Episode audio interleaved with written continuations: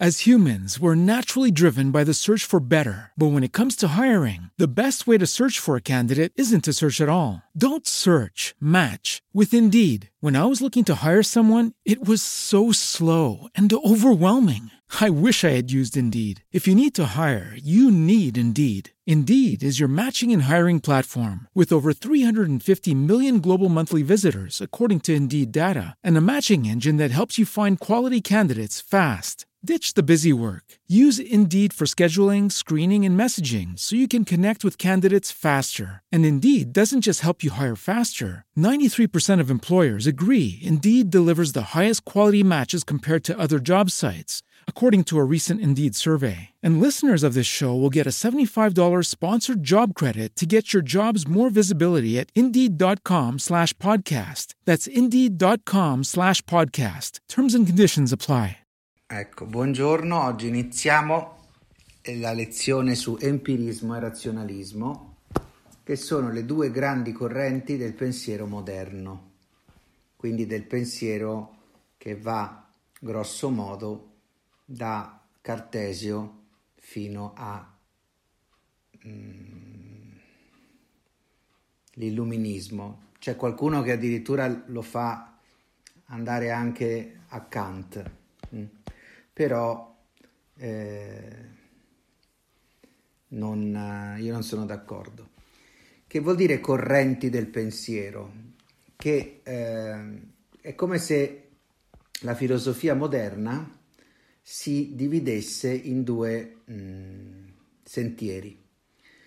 Ora, ovviamente, questa divisione è una divisione scolastica, cioè Ehm, se noi andassimo a vedere ogni singolo autore, ogni singolo filosofo, vedremo che non ci sono tutti i requisiti del razionalismo o dell'empirismo eh, nei vari filosofi, no? Però si può dire che maggiormente i vari filosofi sono razionalisti o maggiormente sono empiristi. Che cosa significa razionalismo? Razionalismo vuol dire che um, dal punto di vista della teoria della conoscenza, quindi quella che i filosofi chiamano gnoseologia o gnoseologia, dal greco gnosis che significa conoscenza, quindi da questo punto di vista la fonte del nostro, della nostra conoscenza è la ragione, mm? che eh, è dentro di noi.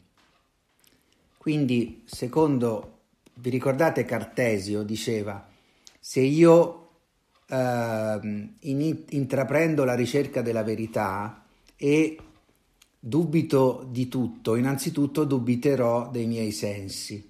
Mm? Quindi dubito di avere un corpo.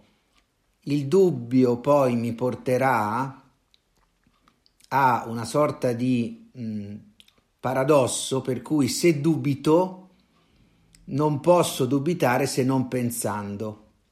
Quindi il pensiero, che è la ragione, è il fondamento reale di, tutto, di tutta la verità. Poi Cartesio, a partire da questo fondamento della verità che è dentro di noi e che è la ragione, che corrisponde all'anima, mh, ricostruisce e recupera anche il conoscere del corpo. Però innanzitutto si parte dalla ragione che è dentro di noi. Brevemente, l'empirismo fa il contrario, dice la fonte della conoscenza non è nella ragione dentro di noi, ma nell'empiria, cioè nell'esperienza sensibile.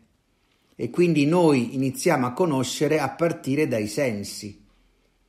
Quindi innanzitutto i cinque sensi, poi il senso comune e poi a partire dai sensi ci formiamo delle immagini che e allora interviene la ragione. La ragione che cosa fa? classifica queste immagini e attribuisce loro dei nomi, cioè delle classi. Mm?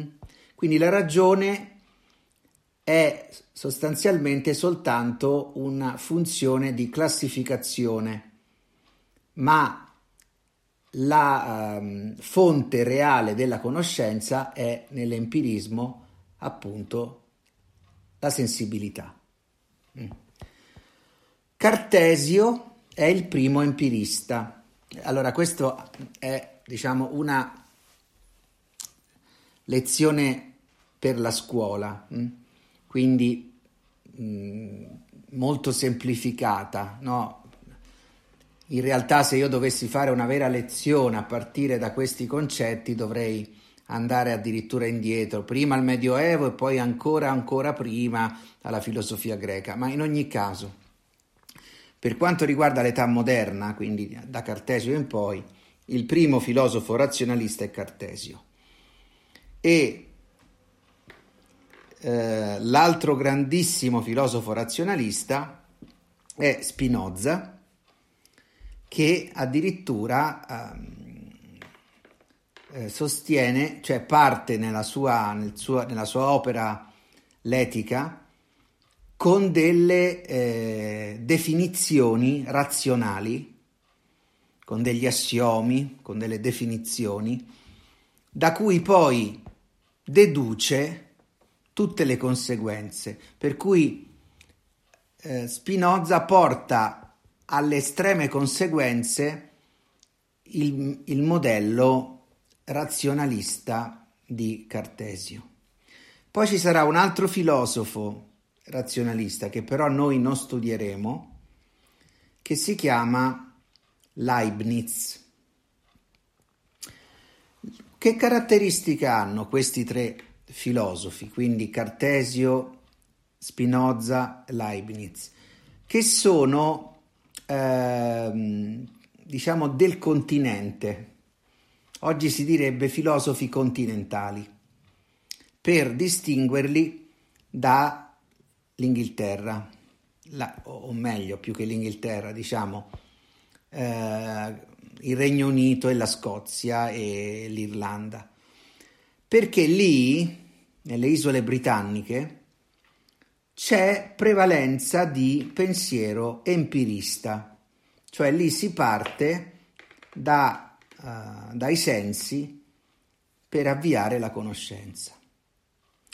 Ora, qual è la strategia argomentativa di Cartesio, di Spinoza e di Leibniz? Si tratta di individuare il criterio della verità delle nostre affermazioni sul mondo, quindi delle nostre conoscenze, nella evidenza razionale delle nostre idee e nella correttezza deduttiva dei nostri discorsi. Che cosa vuol dire? Vuol dire che si parte da idee evidenti che noi ritroviamo dentro la nostra mente. Che cosa vuol dire evidenti? Vuol dire chiare e distinte. Mm? Quindi noi abbiamo delle idee, dei concetti. Questi ci si rivelano come chiari, come certi, come indubitabili. Ad esempio il concetto di principio di identità e non contraddizione, oppure il principio che la somma degli angoli interni di un triangolo è 180 gradi, oppure il principio che tutto ciò che noi comprendiamo con chiarezza e distinzione è certo. Mm? A partire da questi, quindi, da queste idee, noi deduciamo, che vuol dire dedurre? Vuol dire scendiamo a conoscenze più particolari. Tutto a partire da una semplice procedimento mentale, razionale, cioè senza bisogno di fare intervenire i sensi. Questo è il razionalismo. Quindi tanto più le idee che noi ci troviamo sono evidenti, tanto più sono vere. si dà per scontato un concetto importantissimo. Secondo il razionalismo esistono delle idee che sono nate con la nostra mente, quindi sono innate. Che vuol dire innate? Che noi non le riceviamo dai sensi, ma ce l'abbiamo come, come dire, eh, software annesso all'hardware che, che abbiamo, cioè il nostro hardware, la nostra mente ha già installato questo software di verità che nascono con lei. Invece l'empirismo dice noi, ci, noi abbiamo l'hardware, ma il software ce lo compriamo noi a partire e deriva tutto quanto dall'esterno. Va bene? Questo è molto importante. Ora, nel razionalismo si dà un'importanza fondamentale alla logica, quindi al processo di inferenza, quindi di, diciamo, mm, ricava, rica, di ricavo da idee più generali a idee più particolari, quindi di deduzione.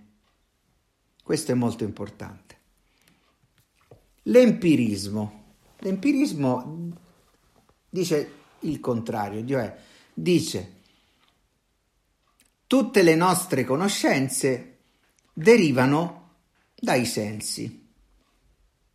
Mm? E i sensi sono il contatto che noi abbiamo con un mondo esterno. Ora, noi non sappiamo con certezza se il mondo esterno è fatto come i nostri sensi ce lo indicano, ma non importa. Importa che i sensi reagiscono al mondo esterno in maniera passiva. Quindi noi innanzitutto siamo modificati nelle nostre sensazioni, nel nostro corpo, e quello è il primo avvio della nostra conoscenza. Faccio un esempio molto banale. Immaginate che voi siate una palla di pongo. Mm? Il pongo, questa materia molto plastica, molto malleabile. Venite modificati a contatto con qualcosa di esterno. Quella si chiama impressione. No? Se voi prendete una palla di pongo e mettete un dito, rimane nella palla il segno del vostro dito. Quella è l'impressione mh, fisica che la palla di pongo riceve dall'esterno. Immaginate che la palla di pongo sia il vostro corpo. Quindi il nostro corpo subisce dei mutamenti e quelli sono l'inizio da cui poi deriverà la conoscenza. Perché? Perché questo mutamento poi sarà elaborato dalla nostra ragione che costruirà l'immagine. No? Quindi la nostra ragione è un po' una centrale operativa che a partire dal modif- dalla modificazione avvenuta nei nostri sensi per contatto elabora un'immagine. Il problema è questo, l'immagine che noi elaboriamo è sempre singolare. Che vuol dire singolare?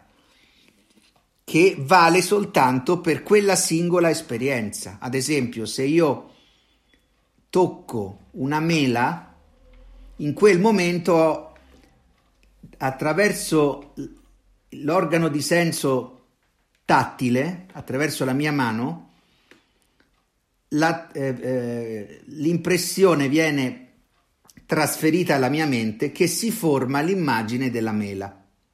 Quell'immagine sarà singolare, che vuol dire che varrà soltanto per quell'oggetto singolo. Ma la mente che cosa fa? Attraverso la memoria me paragona esperienze simili e costruisce una classe di immagini simili, a cui poi si dà un nome. Quindi questa operazione di classificazione e costruzione di classi di immagini mm, è un'operazione che fa la nostra mente, ma non potrebbe avvenire questa operazione se prima non ci fosse il contatto diretto del nostro corpo con singole esperienze. Questa è il, la strategia argomentativa di ogni pensatore empirista.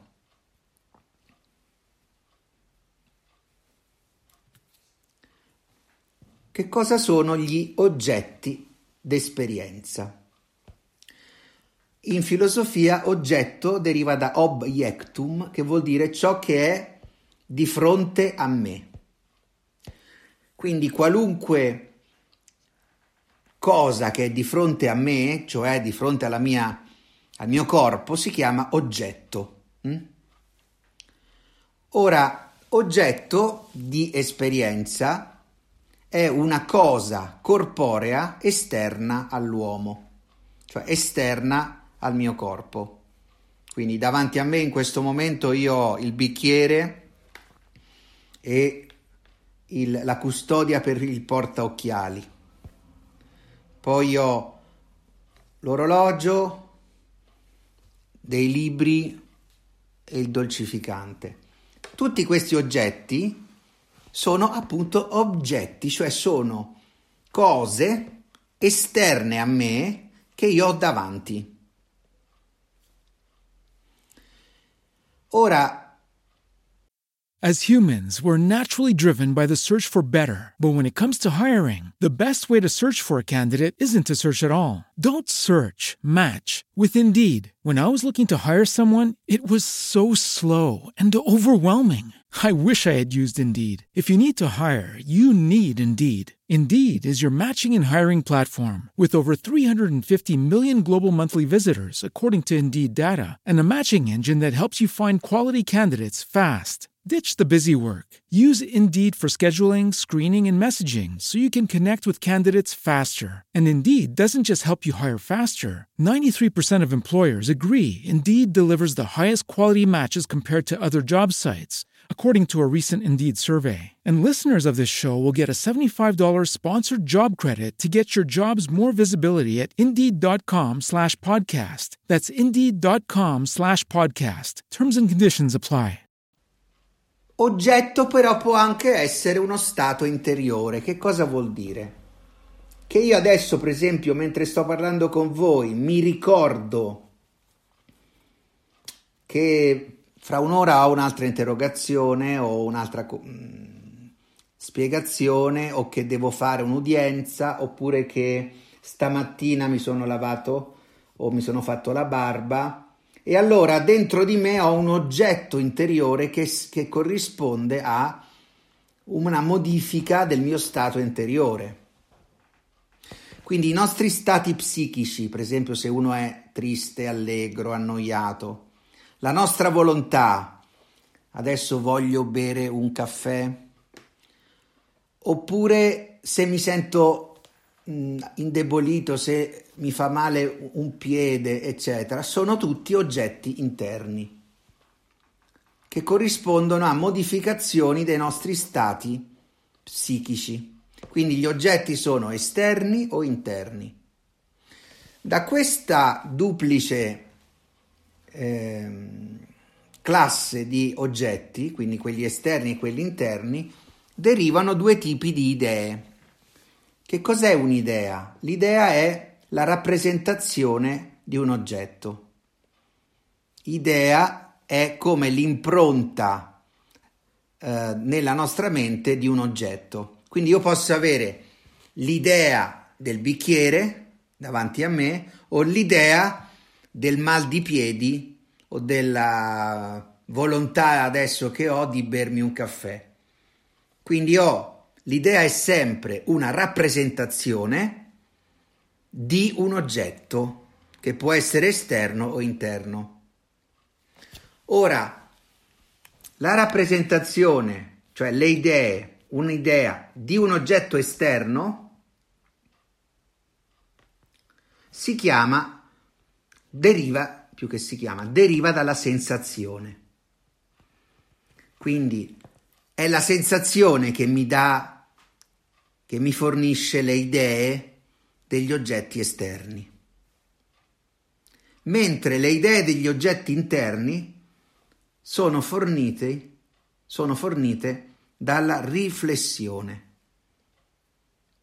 Quindi la nostra fa- noi abbiamo due facoltà, sensazione con cui ricaviamo le idee di oggetti esterni e la riflessione con cui ricaviamo le idee di oggetti interni.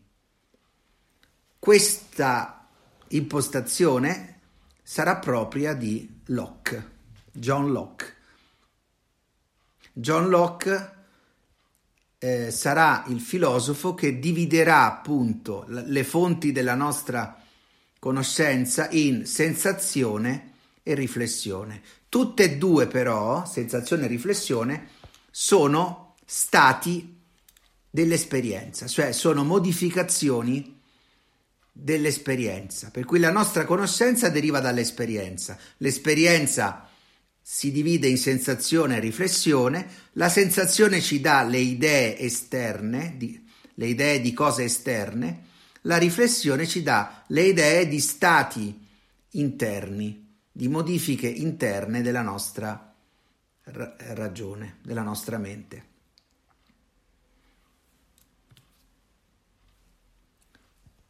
Ora, le idee che derivano dalla sensazione, per esempio un certo colore, una certa forma di oggetto, sono, oppure anche, non so, il bicchiere, il computer, sono idee che possono essere più o meno cioè, eh, semplici. Per esempio, se io vedo un bicchiere di fronte a me, posso considerarlo come un tutto, mm-hmm. quindi come un oggetto totale, e allora dirò che questo è un, un'idea di sostanza. Che cos'è una sostanza? È una cosa. Hm? Però posso considerare del bicchiere delle singole caratteristiche, per esempio il colore, la durezza, eh, la forma, eccetera. Questi aspetti sono chiamati idee semplici, cioè sono sempre idee, sono sempre rappresentazioni nella nostra mente, ma più particolareggiate. Capito? Invece, per quanto riguarda la riflessione, se io Ehm, con la riflessione mi rendo conto, riflessione vuol dire che la mia attenzione è rivolta verso il mio in- stato interiore. Hm?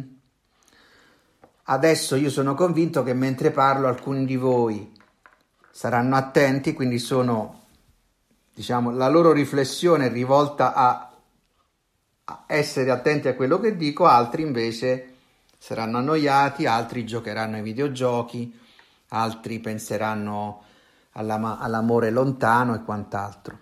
Però questi, questi sono comunque oggetti interni che, sono, che possono essere più o meno eh, generali. Mm? Ora, le sostanze, quindi se noi par- parliamo della sensazione, quindi legata agli oggetti esterni, le sostanze sarebbero le cose eh, dal punto di vista totale. Quindi il libro, se io prendo un libro di fronte a me, adesso lo prendo in mano, il libro, inteso come un oggetto unitario, sarà una sostanza. Ma se io mi soffermo ad analizzare alcuni aspetti del libro, ad esempio il colore della copertina, la consistenza della carta, il peso, la forma, eccetera, questi elementi sono idee semplici, cioè sono sostanzialmente caratteristiche di questo oggetto complesso che è la sostanza. Ora poi posso considerare anche le relazioni tra le sostanze. Ad esempio, se io lascio cadere il libro per terra, sperimento una relazione di causa-effetto. La causa è che la mia mano lascia cadere, l'effetto è che sento il rumore della, uh, dell'oggetto che cade per terra.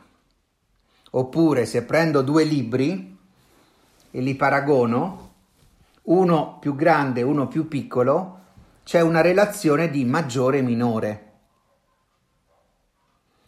Oppure sono identici o diversi. Se prendo due libri o due oggetti, due mele, due qualunque cose, posso considerarle nella loro relazione, cioè nel loro rapporto reciproco e anche qui noi avremo tante caratteristiche, maggiore, minore, uguale, diverso, eccetera.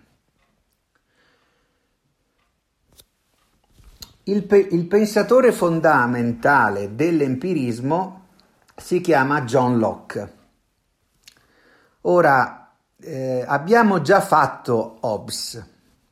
Hobbes è un pensatore contemporaneo di Cartesio che ha elementi sia dell'empirismo che del razionalismo, però diciamo ancora non distingue molto bene, non, non, diciamo, non prende consapevolezza di che cosa lui è, no? Eh, invece Locke proprio sì, lui dice tutte le nostre conoscenze derivano dai sensi, che possono essere i sensi di sensazione, i sensi di riflessione, ma tutte le nostre conoscenze hanno come fonte la sensibilità, la sensazione, cioè l'esperienza. Detto questo, lui negherà che esistono idee innate. Cioè Locke dice non esistono idee innate. Non esistono contenuti della nostra mente che non dipendono dall'esperienza esterna o interna. E Locke dirà perché non esistono idee innate? Perché i bambini piccoli, i primitivi e i folli non hanno quelle idee che Cartesio pensa che siano, diciamo, dotazione di ogni singola mente. Per esempio, i bambini piccoli non hanno l'idea di principio di identità e non contraddizione. I folli nemmeno i folli non prendono la verità, la realtà per verità, pensano che ciò che esiste nella loro mente sia reale esteriormente, cioè confondono molto le cose. E i primitivi, gli uomini primitivi, per esempio, non hanno le idee di numeri, eccetera. Questo secondo, secondo Cartesio, eh? Mentre secondo, cioè, scusate, secondo Locke, Locke dirà che se noi andiamo a parlare con un bambino o con un primitivo, troveremo che non hanno quelle idee innate che invece Cartesio pensava che ci fossero. Ora, qui bisogna imparare due nuove parole che sono un po' difficili. A priori e a posteriori. A priori vuol dire che, vuol dire semplicemente prima dell'esperienza. A posteriori vuol dire dopo l'esperienza. Quindi, secondo Cartesio, noi abbiamo delle idee a priori, cioè abbiamo delle conoscenze che derivano non dall'esperienza, sono prima dell'esperienza, sono dotazioni della nostra mente prima che la nostra mente faccia esperienze esterne. Invece, secondo gli empiristi, tutte le nostre conoscenze sono a posteriori, cioè derivano dall'esperienza esterna o interna, ma comunque dall'esperienza. ho detto tutte le nostre esperienze, mi correggo, tutte le nostre idee, secondo gli empiristi, hanno una fonte a posteriori, tranne il, l'hardware, cioè tranne la nostra, il nostro corpo, che è ovviamente a priori. Però questo sarà detto bene da un altro filosofo che in un qualche modo opera una sintesi tra le due posizioni e questo filosofo è il prussiano Immanuel Kant. Secondo gli empiristi, la nostra mente è una tabula rasa. Che cos'è una tabula rasa? È una lavagna cancellata su cui si imprimono le nostre conoscenze attraverso l'esperienza. Invece, secondo i razionalisti, la nostra mente è una tabula dove già c'è una lavagna, tabula significa lavagna, una volta si scriveva su, delle, su, del, su dei quadratini di cera dove si imprimeva si imprimevano i segni grafici e poi quando si cancellava si radeva con una sorta di, eh, di righello e si spianava e quindi si radeva, rasa vuol dire cancellare, eh, radere. No? Ora, secondo i razionalisti, la nostra mente non è una tab- tabula rasa, cioè non è una... Ehm, lavagna cancellata, ma abbiamo già dentro di noi, sulla lavagna, delle conoscenze che ci sono date in dotazione con la nostra nascita. Quindi si parla di idee innate. Quindi mentre i razionalisti credono alle idee innate, gli empiristi negano le idee innate. Quindi la nostra mente, dice, dirà Locke, è un foglio bianco su cui noi scriviamo attraverso l'esperienza. Tutte le nostre conoscenze derivano dall'esperienza. E quindi esisteranno due tipi di esperienza, l'esperienza esterna e l'esperienza interna. Ma le caratteristiche di tutte queste due esperienze sono che sono impressioni sulla nostra tavola bianca sulla nostra lavagna che derivano a posteriori, cioè che derivano dalla nostra esperienza. Quindi quando noi nasciamo, nasciamo bianchi, nasciamo vuoti, poi quando facciamo esperienza ci riempiamo di conoscenza. L'ultimo filosofo è Leibniz che dirà che Mm, Leibniz, vabbè, lo lasciamo perdere, insomma, però di, dirà che esistono alcune conoscenze che sono innate e altre che derivano dall'esperienza, però Leibniz è un po' più complicato, quindi non lo trattiamo. Fine della presentazione. As humans, we're naturally driven by the search for better. But when it comes to hiring, the best way to search for a candidate isn't to search at all. Don't search, match with Indeed. When I was looking to hire someone, it was so slow and overwhelming. I wish I had used Indeed. If you need to hire, you need Indeed. Indeed is your matching and hiring platform with over 350 million global monthly visitors, according to Indeed data, and a matching engine that helps you find quality candidates fast. Ditch the busy work. Use Indeed for scheduling, screening, and messaging so you can connect with candidates faster. And Indeed doesn't just help you hire faster. 93% of employers agree Indeed delivers the highest quality matches compared to other job sites, according to a recent Indeed survey. And listeners of this show will get a $75 sponsored job credit to get your jobs more visibility at Indeed.com slash podcast. That's Indeed.com slash podcast. Terms and conditions apply.